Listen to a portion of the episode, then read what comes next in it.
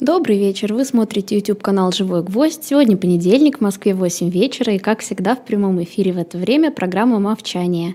Меня зовут Евгения Большакова, и с нами на связи финансист, основатель группы компаний по управлению инвестициями «Movchan's Group» Андрей Мовчан. Андрей Андреевич, добрый вечер. Эм, добрый вечер, Евгения, добрый вечер всем. Что-то странное происходит у меня сегодня с green screen, на нем появляются какие-то и исчезают куски моего кресла, но я думаю, что это не помешает нам э, спокойно поговорить, а я с Zoom дальше разберусь. В следующей передаче они появляться уже не будут. А мы сегодня планировали всю передачу посвятить Казахстану, но, как обычно, не получается. Есть вещи поинтереснее и по э, злободневнее, так скажем.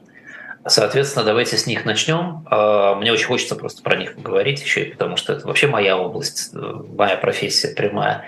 Да? А потом перейдем к Казахстану, и опять же с Казахстаном что успеем, то успеем. Материала много и материала интересного. А с чего я хочу начать? Небольшое послесловие после нашего разговора про Silicon Valley Bank, про то, что происходит с американской банковской системой. Просто чтобы лучше было понятно, как устроена эта машина и что сейчас там происходит после того, как фактически три банка были выкуплены э, государством. Э, американская банковская система устроена немножко не так, как, скажем, российская или как немецкая. Да, это достаточно своеобразная система, которая состоит из двух совершенно разных уровней банков. Есть федеральные банки, это большие э, структуры, которые, ну, которые все знают. Да? Мы, мы перечисляли с вами ряд этих банков говорили о их активах и так далее. Там Bank of America, там, я не знаю, там Chase, да, там whatever, Bank of New York, да, вот. Это гиганты, которые работают на международном рынке, у которых большие э, инвестиционные возможности, большие инвестиционные зоны, да, как бы бизнеса, но и при этом одновременно это большие коммерческие банки, которые обслуживают э, десятки тысяч, иногда миллионы даже э, клиентов – и которые работают как обычный банк, дают кредиты, принимают депозиты, выдают карточки, да, и так далее, и так далее, и так далее. Таких банков а, вместе с крупными федеральными частными кредитными организациями небанковского типа всего около 500 штук. А под ними расположено 4750 так называемых комьюнити банков. Банков, которые имеют, а, скажем, уровень репортинга штатовский или окружной – а, и которые являются банками для малого и среднего бизнеса в основном, для местных компаний, которые многие существуют там 150 лет, 120 лет, которые в своем регионе, в своем месте являются популярными, понятными. А, если вы смотрели американские а, скажем, бытовые драмы и фильмы, то там очень часто появляется такой герой, как местный работник банка. Вот этот местный работник банка, который действительно местный герой для, для местной Америки, для шиномонтажей, для заправок, для булочных – для, для мелких э, цехов, заводиков, для строителей местных. А, это, это реальный персонаж, да, это реальный руководитель, скажем, отделения комьюнити-банка небольшого. А, и стандартная схема работы с этим комьюнити-банком а, у компании именно, да, у люди там обычно не держат очень много денег, поэтому все, что они там держат, как правило, почти на 100% застраховано. А вот у компании схема работы такая. Они получают выручку, они аккумулируют выручку для того, чтобы раздать ее в зарплату в основном, потратить на какие-то свои текущие расходы, потом опять у них проседание по ликвидности, они опять аккумулируют выручку до зарплаты. Такая аккумуляция у средней компании в Америке в регионе составляет 2-3 миллиона долларов на месяц. Таким образом, если вдруг комьюнити-банк начинает лопаться – то э, огромное количество местных компаний, тех, кто обеспечивает ту, самую замечательную американскую экономику малого и среднего бизнеса, э, они в какой-то момент попадают в ситуацию, когда банк не в состоянии отдать деньги, которые должны пойти напрямую на зарплату. И это, вообще говоря, страшная катастрофа для конкретной точки, конкретного региона. И поскольку таких банков очень много, и вся ткань американского финансового бизнеса пронизана этими банками, то, то крайне важно, чтобы эти банки сохраняли свою работоспособность. В последние 10-12 лет эм, там ФРС и американское правительство, и, и вся система, и рынок, в общем, в том числе, делают все для того, чтобы влияние таких банков сократилось. Сокращается количество этих банков, они сливаются, они объединяются, они какие-то банкротятся. В Америке банкротство банков – это не уникальная ситуация, они происходят. А, банков а, где-то было сейчас у меня где-то здесь даже цифры есть, да, вот за 10 лет где-то было на 25% больше комьюнити банков, э, чем э, их сейчас. Эти 25% это результат в первую очередь консолидации и в том числе того, что э, постепенно клиенты медленно перемещались в сторону больших банков, которые предоставляют все больше и больше универсальный сервис.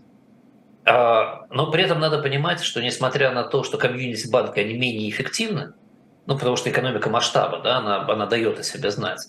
И по статистике комьюнити-банки где-то тратят не процентных расходов 3% от активов в год.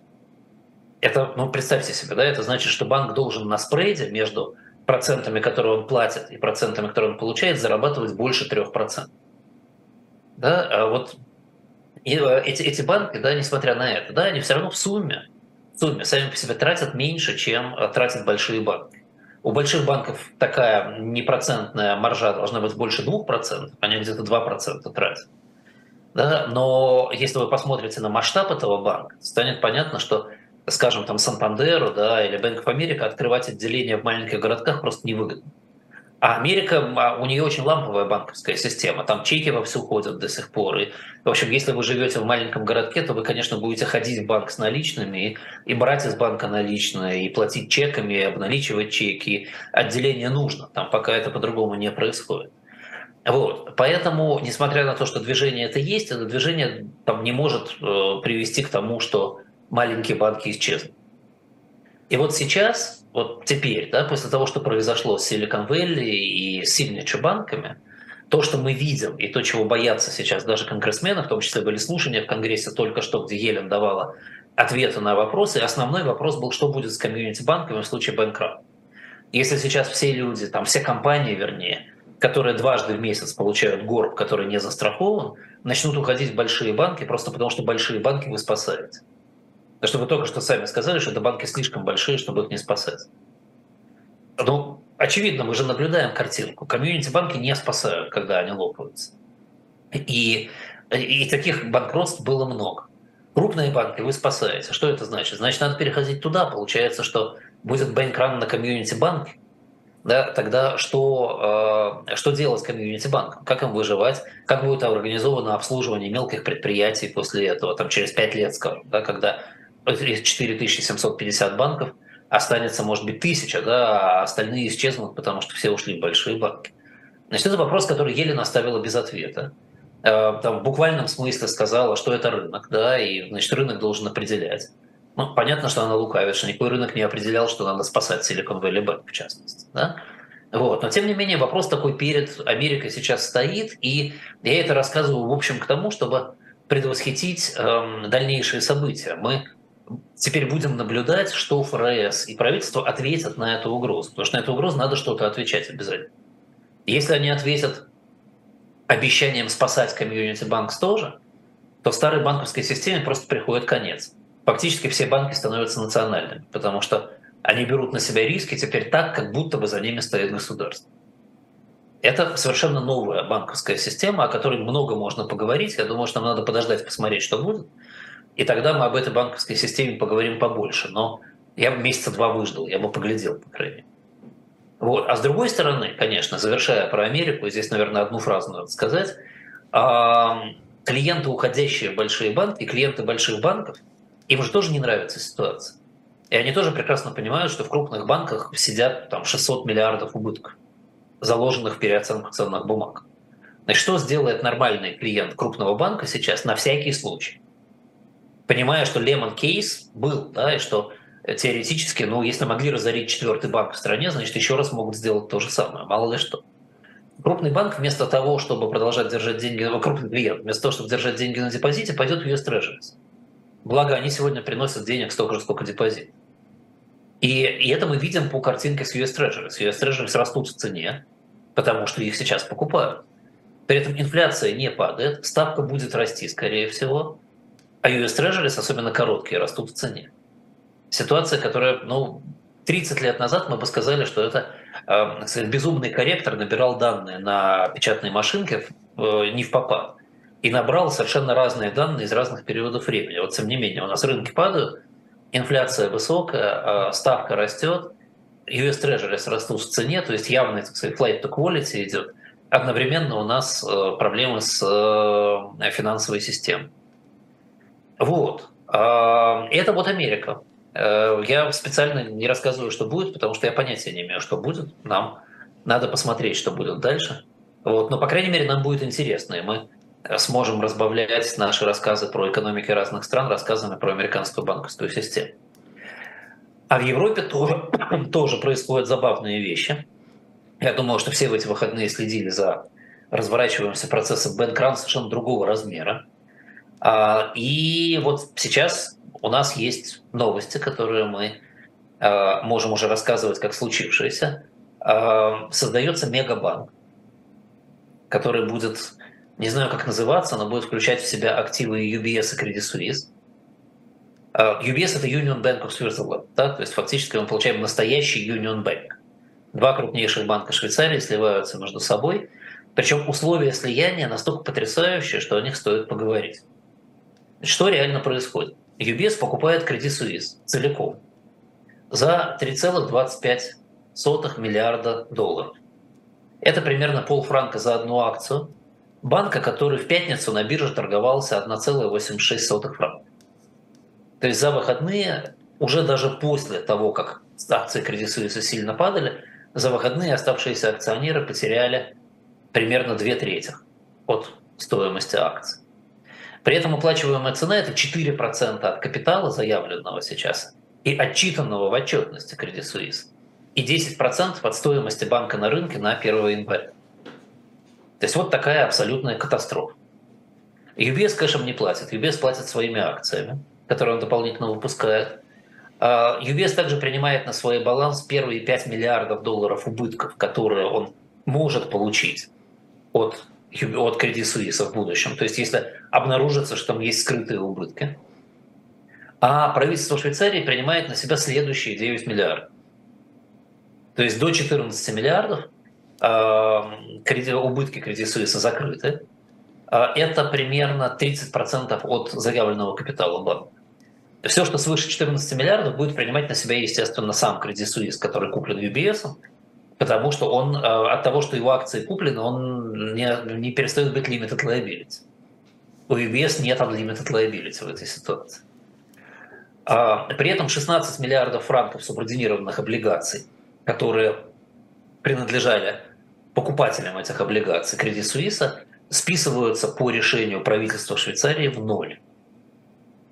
Я не помню, когда последний раз чьи-то облигации списывались в ноль самые паршивые облигации самого банкрота, который там всех обманул и с которым даже невозможно судиться, торгуются по 5, 15, 20, 30 иногда центов на доллар. Здесь облигации списываются просто полностью. 16 миллиардов потеряны инвесторами. Ну, здесь я не без гордости могу сказать, что я несколько раз э, в последние годы предостерегал инвесторов против инвестиций в эти так называемые кокос э, банков типа Credit Suisse, потому что там заложены были эти трюки, да, как они могут списываться, как они могут превращаться в акции и так далее. И, э, и, и очень хорошо, что мы это знали заранее, что мы, естественно, ничего подобного не делали. Да, в общем, в европейских банках мы деньги тоже не держали в акции. Вот. Хотя э, теперь возникает огромный вопрос, а что дальше будет вообще с субординированными облигациями, которые могут списываться в капитал в случае, если капитал падает ниже, чем определенный уровень у банка. Э, почти все крупные банки выпустили эти субординированные облигации. Я думаю, что мы в ближайшие дни увидим, как клиенты в панике оттуда выходят из всех. То есть там тоже все это очень серьезная картинка для рынка будет, и индексы резко достаточно упадут э, и так далее. Мы вообще мы сейчас живем на фоне того, что индекс американских э, облигаций с инвестиционным рейтингом находится примерно на 6% ниже, чем он находился 6 лет назад. То есть инвестор в американские облигации с инвестиционным рейтингом 6% потерял за последние 6 лет это не очень красивая ситуация на рынках. Это все после, там, после эйфории 2020 года, да, после э, безудержного роста облигаций до 2020 года, да, вот, так сказать, вот в итоге мы, мы приходим к картинке, которая даже хуже, чем можно было предполагать. А, я возвращаюсь к условиям, да, я, лирическое отступление такое было. А, услов, какие еще условия этой сделки? UBS получает 100 миллиардов долларов кредитной линии от э, Банка Швейцарии. 100 миллиардов – это два капитала Credit Suisse. Это 20% от активов Credit Suisse до банкрана. Сейчас, наверное, это там 35-40% активов Credit Suisse. А, здесь суть-то, наверное, вот в этой, э, в этой сумме 100 миллиардов. Да, в принципе, сейчас э, все обозреватели, все крупные там газеты журналы называют эту сделку сделкой под дулом пистолета, шотган uh, wedding, да, то есть свадьбой под, под, под прицелом. Но я так, честно говоря, не думаю.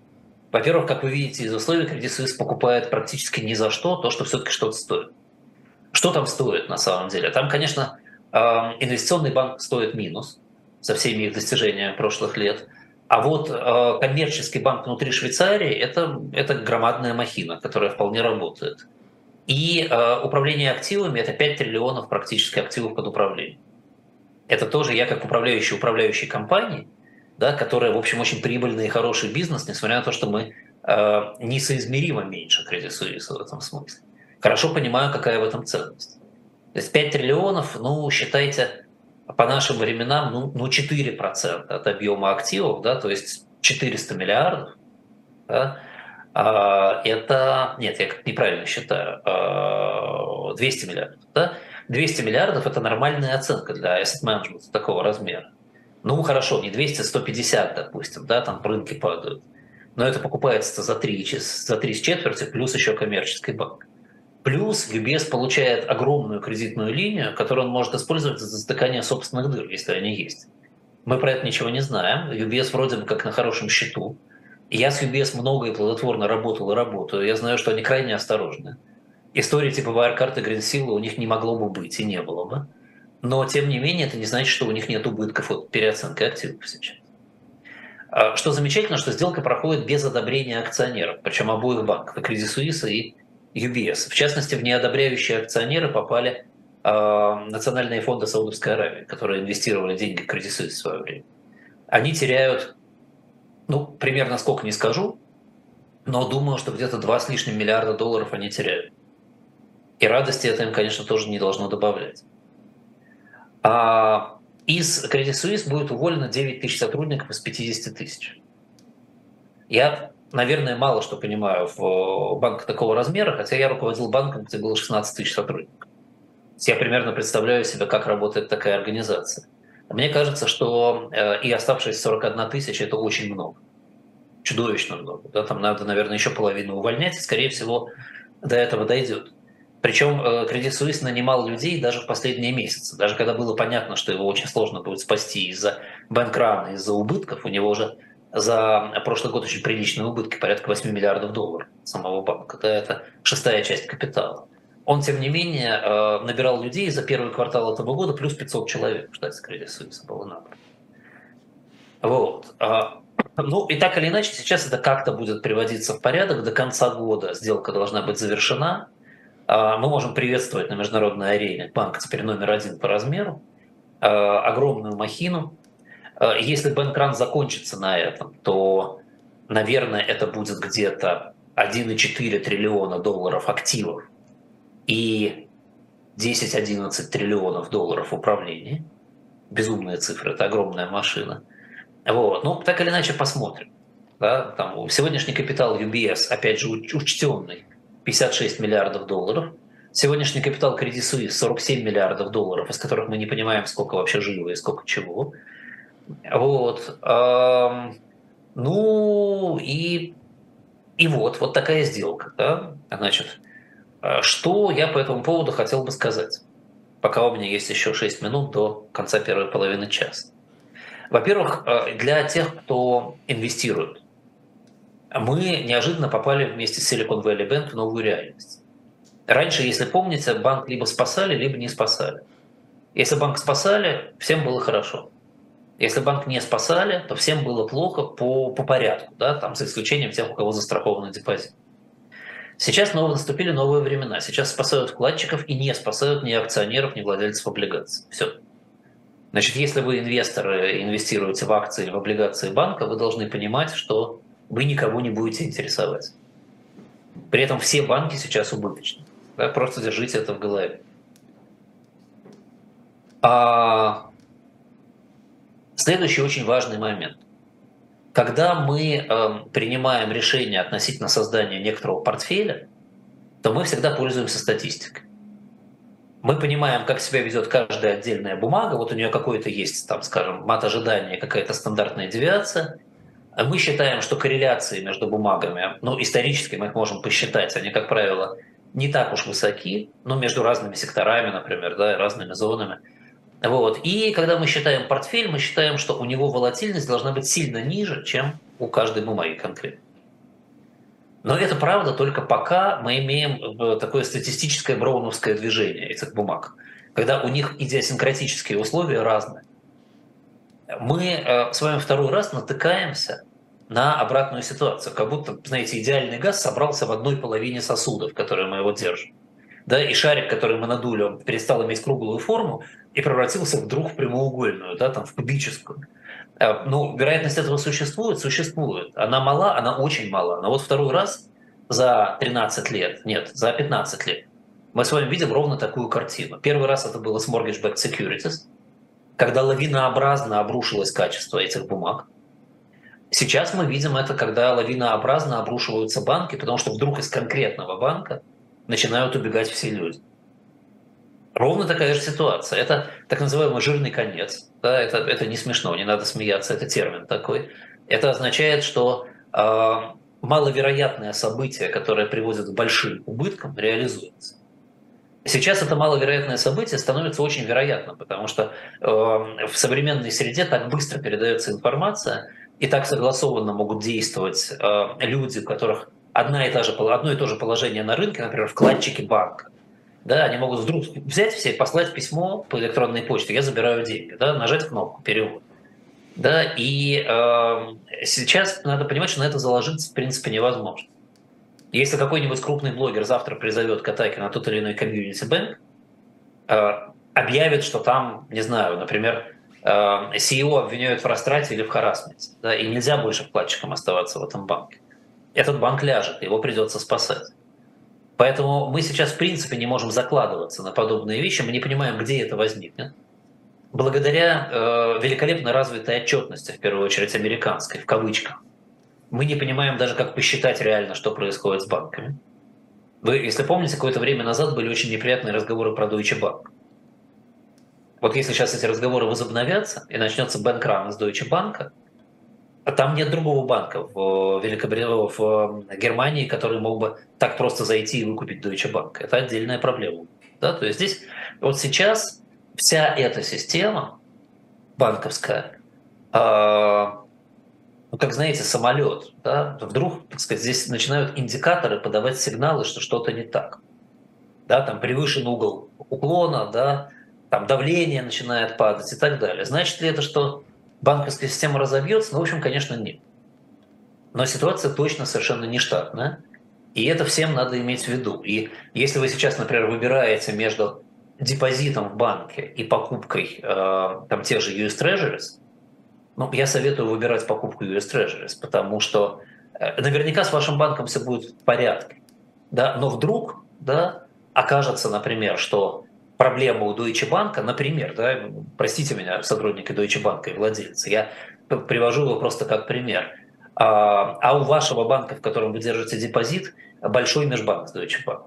Да, и, и ваш банк тоже пострадает, потому что кто-нибудь напишет в Guardian или в Financial Times о том, что у него такой межбанк, и из вашего банка тоже понесут депозит.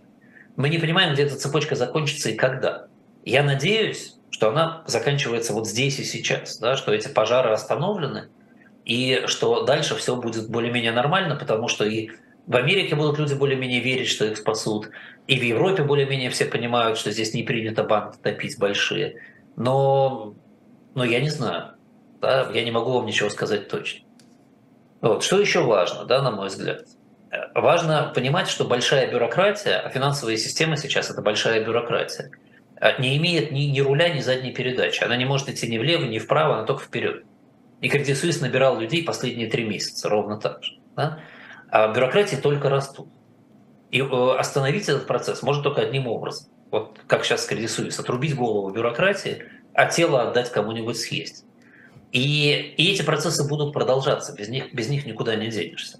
Тем более, что себестоимость у банков сейчас очень высокая, потому что и комплайенс гигантский, безумный совершенно, и огромное количество регулирования требует юристов, бухгалтеров, специалистов по регулированию и так далее, и так далее, и так далее. Поэтому, поэтому плохая здесь проблема. Есть что-то порочное в этой модели взаимодействия банка и государства сейчас вообще. Фактически государство что делает? Оно одновременно увеличивает себестоимость банковских операций и толкает банки на конкуренцию между собой, а конкуренция ведется в основном за счет снижения расходов, э, э, за счет снижения расходов клиентов.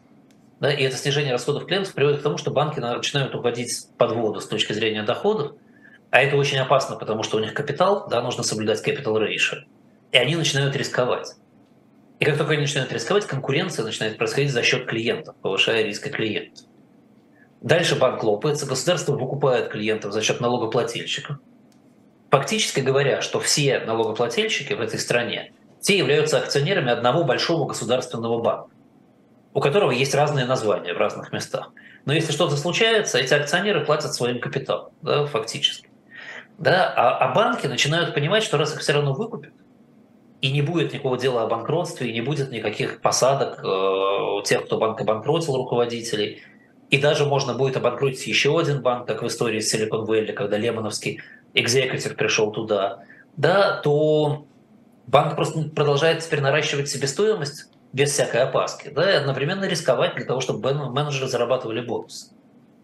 Надо сказать, что банки – это вообще единственная интегрированная, вертикально интегрированная индустрия всерьез в мире сейчас, которая осталась.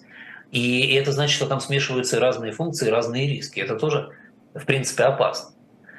Да, ну и, наконец, перед тем, как переходить все-таки к Казахстану, что, мне кажется, еще важно нам всем понимать, мы с вами очень много видели разных явлений в последнее время и на рынках, и в политике, и в жизни. И, наверное, мы уже должны с вами аккуратно констатировать, что эпоха э, доминирования законодательств в мире ушла без возврата. Посмотрите, выкупы банков, э, определение ценных акций, списание облигаций, э, санкции международные да, и локальные санкции, ограничения и запреты, нормы комплайенс – ничто не регулируется в реальности сейчас больше законом. Все это либо принятие решений исполнительными органами власти, либо это вообще решение местных офицеров, либо это какие-то приватные договоренности сепаратные с э, правительствами. А, и судов, как видите, здесь тоже нет. Суды даже не начинаются по этому поводу. И это надо учитывать, когда вы имеете дело с э, мировой системой. Система меняется, система меняется достаточно сильно – для того, чтобы вернуться обратно в 90-е нулевые, когда все тщательно следили за приматом закона и суды определяли исход спорных случаев, чтобы туда вернуться, потребуется очень много времени, а главное, что непонятно вообще удастся ли, потому что это же так соблазнительно сейчас, да, передать исполнительной власти в руки такие гигантские и международные, и локальные полномочия. А, в общем, будьте осторожны. Это не та ситуация, которая позволяет спокойно и э, бездумно рассуждать о том, что еще можно сделать, опираясь на законодательство и пользуясь советами юристов. Теперь надо скорее думать не о том, что написано в законе, а о том, что может захотеться чиновнику. Да, спасибо, Андрей Андреевич. Прежде чем перейдем к, Казах... к Казахстану, я влезу немножко с минуткой рекламы. Не забывайте, что у нас есть shop.diletant.media, с помощью покупок, в котором вы нас поддерживаете. Сейчас, например, туда выложили подшивки различных журналов. Например, там есть э, подшивка журналов «Вокруг света» за разные годы, журнал «Знание сила», «Мурзилка». Э, есть газета «Известия» за 61 год, посвященная полету Гагарина в космос. «Правда» за апрель 45 и много других разных интересных э, исторических подшивок газет и журналов, с помощью которых вы буквально сможете прикоснуться к истории. Заходите, смотрите, выбирайте, что вам интересно, и поддерживайте нас таким образом. Вот. А мы с Андреем Андреевичем переходим к Казахстану. В прошлый раз мы остановились на том, что на территорию пришла чума. С этого места и продолжим. Да, мы никак не можем выбраться из шестого века. Сейчас попробуем добраться хотя бы до 20 за сегодняшний день. Э, действительно, еще раз, да, если в двух словах повторить, это, это важный момент, потому что он фактически определит конструкт развития э, территории Казахстана на много столетий вперед. Э, в шестом веке Великий Шелковый путь был ну, реально центральной торговой артерией мира. И как центральная торговая артерия он давал возможность обогатиться всем, кто к нему имел хоть какое-то отношение, больше, чем в сегодняшнем э, мире это дает возможность сделать нефть. А, вокруг Великого Шелкового пути, который проходит как раз по югу Казах... Э, сегодняшней территории Казахстана, э, стали достаточно быстро формироваться оседлые пространства, оседлые территории, оседлые государства. Оседлость расширялась, и сформировался так называемый тюркский каганат. Да, то есть мы с вами находимся уже в начале VI века, и говорим уже, конечно, о тюрках в этом регионе. Да, уже все остальные народности оттуда ушли а, пока. Да, еще будет момент, когда эта ситуация изменится однажды. Вот. Но этот же а, Великий Шелковый путь, естественно, передавал с собой все, что он мог передавать с востока на запад, а с запада на восток. И в том числе он перевозил, как это ни странно покажется, крыс. А крысы повезли с собой из Китая э, бациллу, э, ирсинию так называемую, которая вызывает чуму.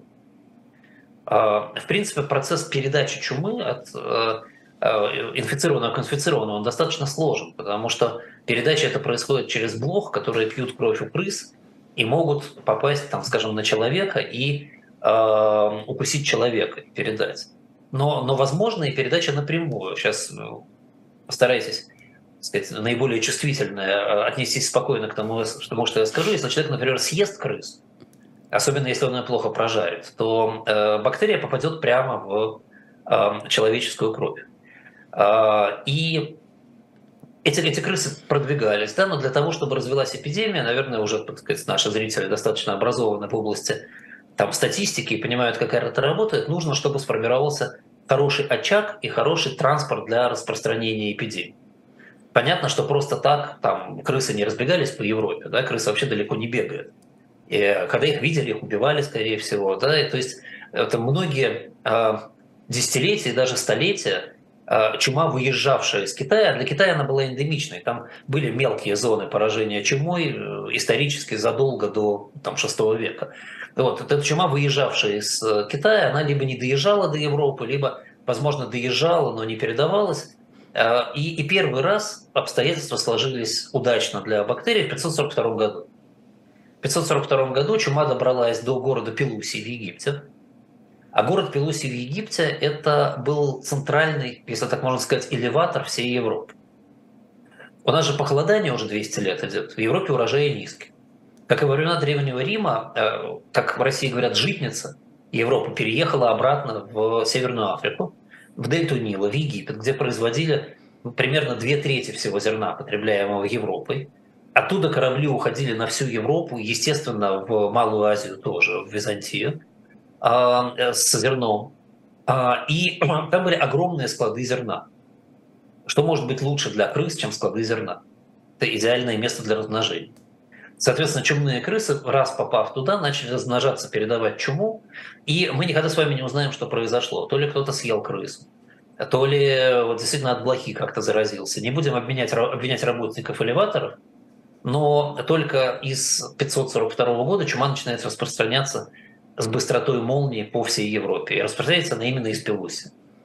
А, можно очень много рассказывать про то, что происходило во время чумы в Европе. Это это очень важный с точки зрения экономики и политики э, аспект, э, и, эм, и, и во многом поэтому так именно, после чему сформировалась конструкция современной Европы, там, в частности, не было бы города Венеции, если бы не было чумы, но это отдельная история, которую можно отдельно рассказывать.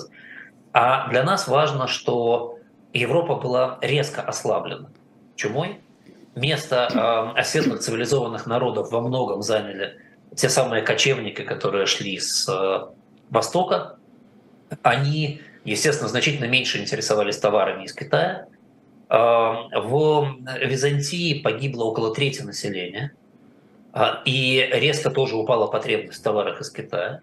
И на протяжении, тогда время шло долго, да, и на протяжении долгих лет, десятилетий, может быть, даже где-то полутора сотен лет, Великий Шелковый путь стал значительно более узким и мелким. И э, поскольку он стал значительно более узким и мелким, за доходы от него резко возросла конкуренция. Модель сотрудничества уступила модели соперничества вокруг этого пути. Тюркский Каганат не выдержал и развалился. Сперва на западную и восточную часть, потом вообще растворился в мелких междоусобицах, разбился на куски, и большое количество э, местных племен начало уходить обратно на север. И от опасности заболевания, потому что слухи о чуме ходили, и от тяжелой конкуренции, потому что, э, будучи еще вчерашними скотоводами, они легче могли себя прокормить и прожить в степи, чем а, вокруг шелкового пути.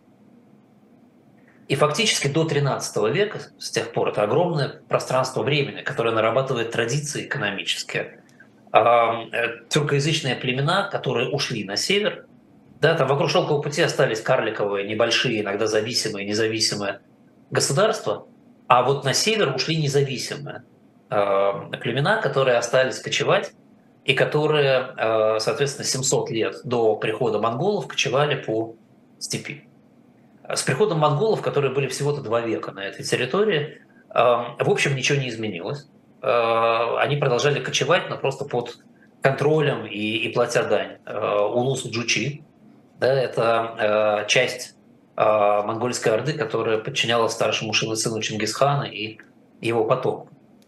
А, после 15 века, после растворения Золотой Орды, а, кратковременно на этой территории доминировало, ну как опять же доминировало, не так просто доминировать над кочевыми племенами, а государство узбеков, государство Тимура.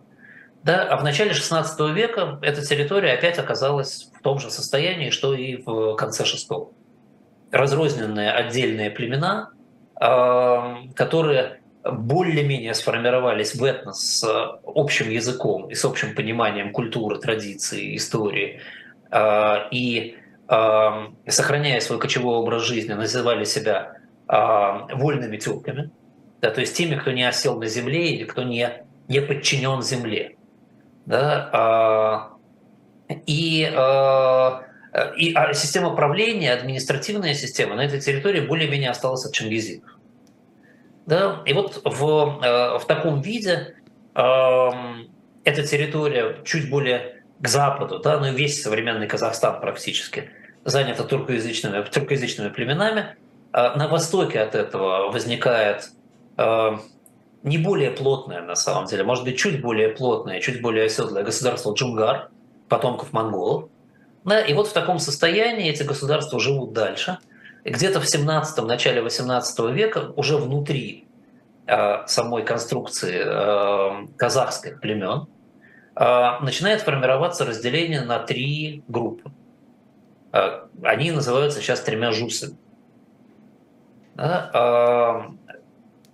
Первый, самый там, ранний, насколько я понимаю это, да, мне тоже сложно как бы говорить о том, что произошло раньше, что позже, потому что ну, из там, 10 книг, которые я на эту тему читал, э, я, я вычитал 10 разных мнений на эту тему. Да, но вот то, что кажется мне наиболее экономически осмысленным, это то, что первым формируется так называемый старший ЖУЗ, э, который занимает территории, самые близкие к Великому Шелковому пути. Там больше оседлости, там больше земледелия, там э, более плодородные земли, и, и там, и там это все значительно проще, да, там, значительно проще сорганизоваться. Да? Старший ЖУС оседает там, а, формируется средний ЖУС на восточной части казахской территории. Восточная часть, которая в наибольшей степени подвергалась воздействию Орды, и которая в наибольшей степени граничит и соприкасается и взаимодействует с появляющейся Российской империей в этот момент. И, и по той, и по другой причине, потому ну и то, и то, так сказать, остатки Орды фактически, да, по, своему, по своей организации. Поэтому, э, если старший ЖУС, он более такой про бизнес и про богатство, и про развитие торговое, то средний ЖУС, он больше про административное управление, по структурированию. Э, и э, в казахский фольклор э, начинают попадать идея, что представители среднего ЖУСа, они администраторы, чиновники, представители южного ЖУСа, они бизнесмены. И в самом последнем, опять же, я не хочу никого обижать, потому что я знаю, что каждый читает ту книжку, которая ему больше нравится. Да, поэтому я условно говорю последний, и исходя из некоторой экономической логики. Формируется младший ЖУС на Западе, там, где наименее плодородные почвы, там, где наиболее тяжелые условия для существования.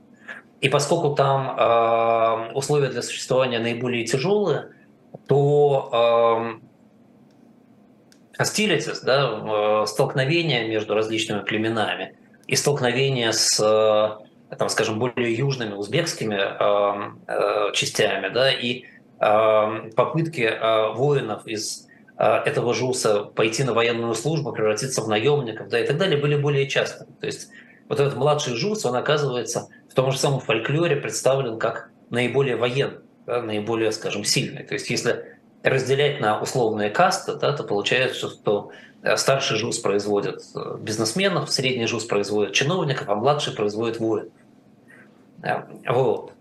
А, вот эта конструкция доживает более-менее спокойно до конца 17-го, начала 18 века.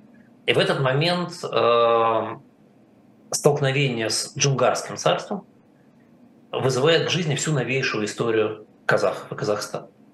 Как это очень часто бывает в истории, в процессе очень длинного и кровопролитного противостояния. Это противостояние длилось фактически э, около 50 лет.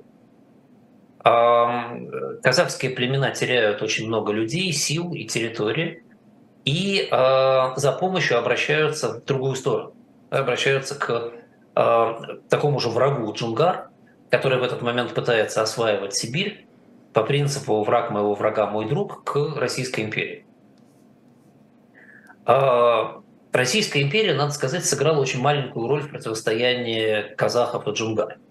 Джунгарское царство в конечном итоге гибнет э, от руки китайцев. Э, китайцы занимают эти территории, китайцы э, практически уничтожают э, этот этнос. От Джунгара осталось очень мало людей, и сейчас еще есть остатки народа Джунгара, они живут на свете, но э, совершенно не в таких количествах, как казахи, конечно. Вот. Россия, Россия воевала с джунгарами на границе, к ни к чему толком эта война не привела, но зато под предлогом того, что Россия э, является союзником казахов и готова активно помогать э, в войне против джунгар, Россия ведет экспансионистскую политику на территории э, казахских степей. К моменту гибели джунгарского ханства младший Жус уже 30 лет является официальной частью Российской империи. Как я, как еврей, всегда вспоминаю в этой ситуации э, там, первый век до нашей эры в Израиле, да, когда римляне фактически были приглашены для того, чтобы помочь э, в междоусобице в Израиле, и, и помогли и заняли территорию заодно. Да, здесь происходит ровно то же самое. Русские, будучи приглашены помочь, занимают территорию и постепенно подписывают договора о вхождении в э, состав Российской империи. Вот, за 10 лет до разгрома Джунгар э, российское подданство принимает и средний жуз. А, правда, там надо сказать, что казахи люди восточные, поэтому в 756 году хан Среднего Жуса присягает на верность сразу еще и китайскому императору. И в течение нескольких десятилетий а, российский император считает, что это территория России, а китайский, что это территория Китая. Ну, я думаю, что за это время Средний Жус успел получить достаточно того, что ему было нужно с двух сторон. Потом ситуация все-таки определяется в сторону России. А, в принципе, когда эти два ЖУСа входят в Россию, перед э, старшим ЖУСом э, возникает вопрос, на который, в общем, сложно ответить двояк. На юге сформированное э, оседлое ханство, как Анты-Хива, которые атакуют, естественно, кочевников, для которых кочевники угроза. И старший ЖУС – это угроза. А, они претендуют на территорию, на которую зимой на юг кочуют казахские племена. А, после вхождения младшего и среднего жузов в а, состав России помощи оттуда ждать тоже невозможно. Экономический обмен выгодный в этой ситуации возможен только если двигаться дальше в ту же сторону. И, в принципе, в начале XIX века старший жуз тоже входит в Россию, тем более, что Ну, вторая держава, которая могла бы его абсорбировать, Китай, в этот момент как раз находится на пике несамостоятельности и слабости. Да, там англичане фактически разгромили Китай того времени, и Китаю самому бы собраться в этот момент и как-то научиться собой нормально управлять. Вот. Россия пользуется тем, что она заключила, как это называется, союз, а на самом деле абсорбировала эту территорию, атакует Икаканское и Хибинское ханство, и в середине XIX века она уже фактически а, захватывает и эту территорию тоже, становясь а, империей а, и на территории более южных оседлых ханств. Сделав это и закрепив свои границы, Россия, естественно, начинает посмотреть на территорию экономически. Происходит это по счастливому или несчастливому, скорее, совпадению, как раз после того, как крепостное право в России было отменено, и что естественно для отмены крепостного права, российская агроэкономика стала значительно более эффективной. Как только она становится значительно более эффективной, у страны, которая массово аграрная, у которой очень плохие социальные лифты, возникает гигантская проблема. Куда девать тех крестьян, которые остаются за бортом этой экономики? Этих крестьян миллионы. Как это ни парадоксально, экономика становится эффективной, а при этом начинается голод – потому что ну, система распределения и лифты не работают экономически. А, и Россия придумывает, что а, можно организовать активное переселение российских крестьян на казахские земли. Так начинается первое из э, трех больших волн переселения, которые были из России. Э, переселенцы получают сперва по 30 десятин земли, потом, поскольку переселенцев становится так много, что земли просто уже не хватает, по 10 десятин земли. Они на 15 лет освобождаются от налогов. Земля выделяется, естественно, из кочевых угодий. К 1917 году, к революции, примерно 20, по некоторым оценкам 30% всех земель в Казахстане передано православным переселенцам. Соответственно, в связи с этим кочевое скотоводство резко сокращается. А раз оно резко сокращается, а казахи традиционно, да, мы с вами говорили несколько минут назад, что формировалась эта общность в течение семи веков без всякого так сказать, воздействия снаружи. Да, традиционно они все-таки кочевые скотоводы, они не умеют делать что-то другое хорошо. Они, естественно, очень сильно страдают от этого процесса. А, они предпринимают попытки заниматься стационарным земледелием, разведением коров. Естественно, получается это у них хуже, чем а, у крестьян, которые приезжают из России. Конкурировать здесь им очень тяжело. Большое количество казахов не может просто себя найти. И а, естественным следствием этого является начало развития добычи полезных ископаемых на севере Казахстана, которых там достаточно много. Мы о них поговорим позже, когда будем говорить про современный Казахстан. А, и развитие а, добычи полезных ископаемых там начинается очень быстро и активно, потому что есть очень большой объем очень дешевой рабочей силы. А, в 1900 году на территории Казахстана уже 690 промышленных предприятий, которые практически все из себя представляют добычу полезных ископаемых. А из 5,7 миллиона жителей примерно 75 тысяч а, – это рабочие промышленные предприятия. Это все еще в 4 раза ниже, чем в среднем по России, потому что Россия уже к этому моменту становится достаточно промышленной. Но все равно это уже очень большая цифра. То есть фактически на 17 год а, казахи оказываются прошедшими достаточно быстро за меньше, чем 70 лет, абсолютную э, экономическую революцию, к которой они были в принципе не готовы, не приспособлены. Никто не договаривался с ними об этой революции. И никто не пытался им обеспечить условия для того, чтобы они прошли эту революцию спокойно. А, и, естественно, это вызывает и резкое снижение, э, э, резкое снижение скорости роста населения казахского, и резкие изменения в социально-культурной структуре, а, и, и некоторый стопор в а, развитии а, самого, самого этноса. В 2013 году, у меня нет данных 2017 года, к сожалению, количество православных русскоязычных в Казахстане оценивается в полтора миллиона, при количестве казахов 5,7 миллиона, я сказал. Да? При этом за последние 50 лет среднегодовой прирост казахского населения, казахоязычного населения составляет всего лишь 0,7%. Это очень мало, это на уровне современных западных стран. Для того времени, для, э, для азиатской нации это указывает на крайне тяжелые условия существования И чтобы добавить уже, да, как говорят американцы, insult to injury, э, плохое к плохому, Естественно, в Казахстане эксплуатируются две модели Российской империи. Это экспансивная земледельческая модель, которая отодвигает казахов с их земель, и это сырьевая модель развития, которая останется с Казахстаном и, и по сегодняшний день, и которая во многом определит тоже развитие Казахстана и последние 30 лет. А, в 2016 году в экономике Казахстана животноводство составляет все еще 60%, а земледелие 30%, да, это все еще скотоводческая территория. Производство ресурсов уже 10%, и это много для тех времен. А предприятий, выпускающих конечную продукцию в Казахстане, в принципе, не существует.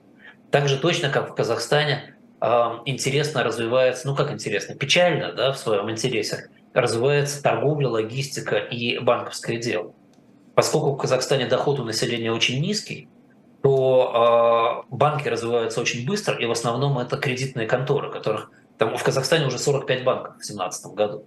А, а с другой стороны, логистика и торговля практически не развиваются. Вся торговля происходит практически на временных ярмарках, да, которые, ну, это самый элементарный способ торговли. Фактически нет единого рынка, единой логистической системы на, э, ни на территорию, ни на части этой территории.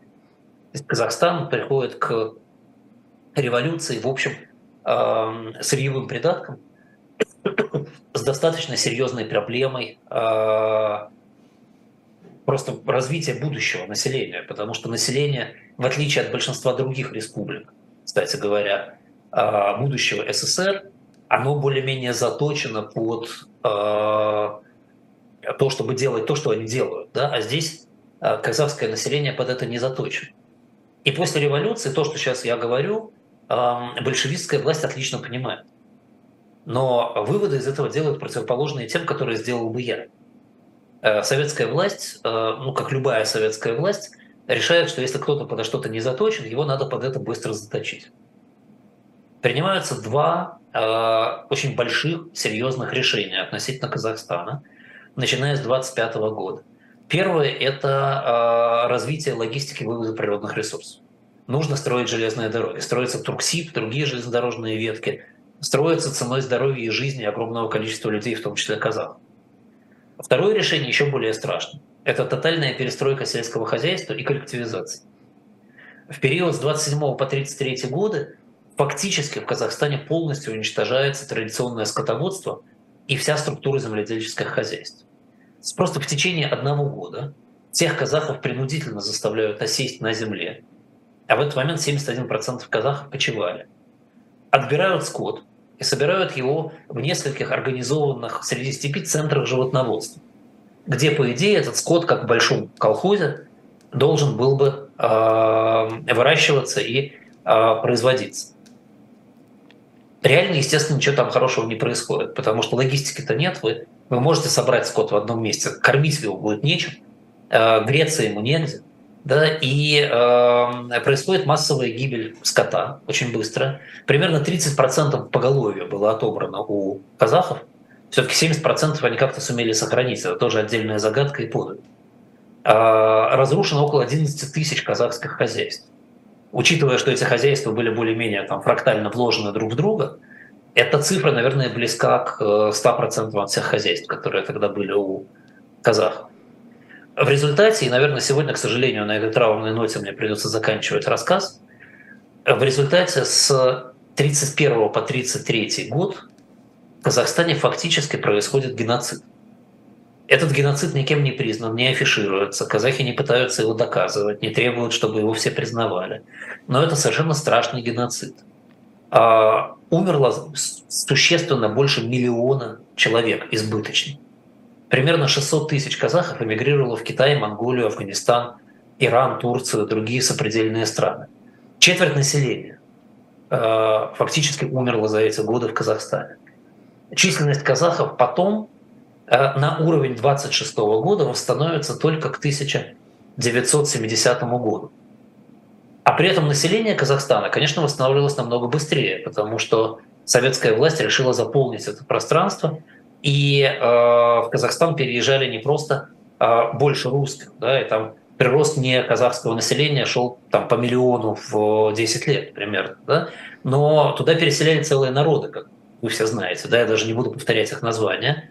Э, там разместили очень много лагерей государственного управления лагерей ГУЛАГа и ссыльных поселений. Э, количество русских, э, как я уже сказал, росло там, примерно на миллион человек в 10 лет.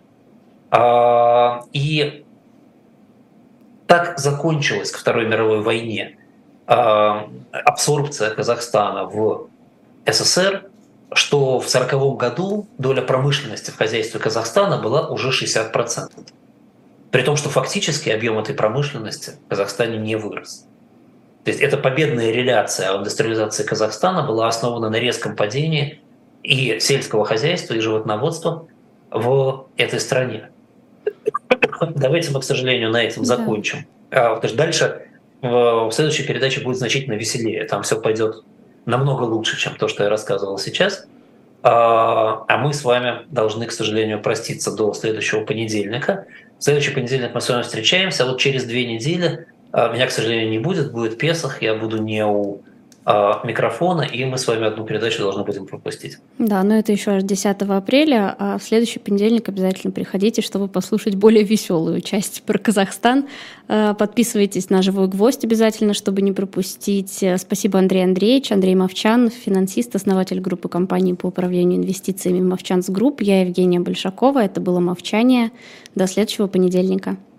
Спасибо всем. Всего хорошего.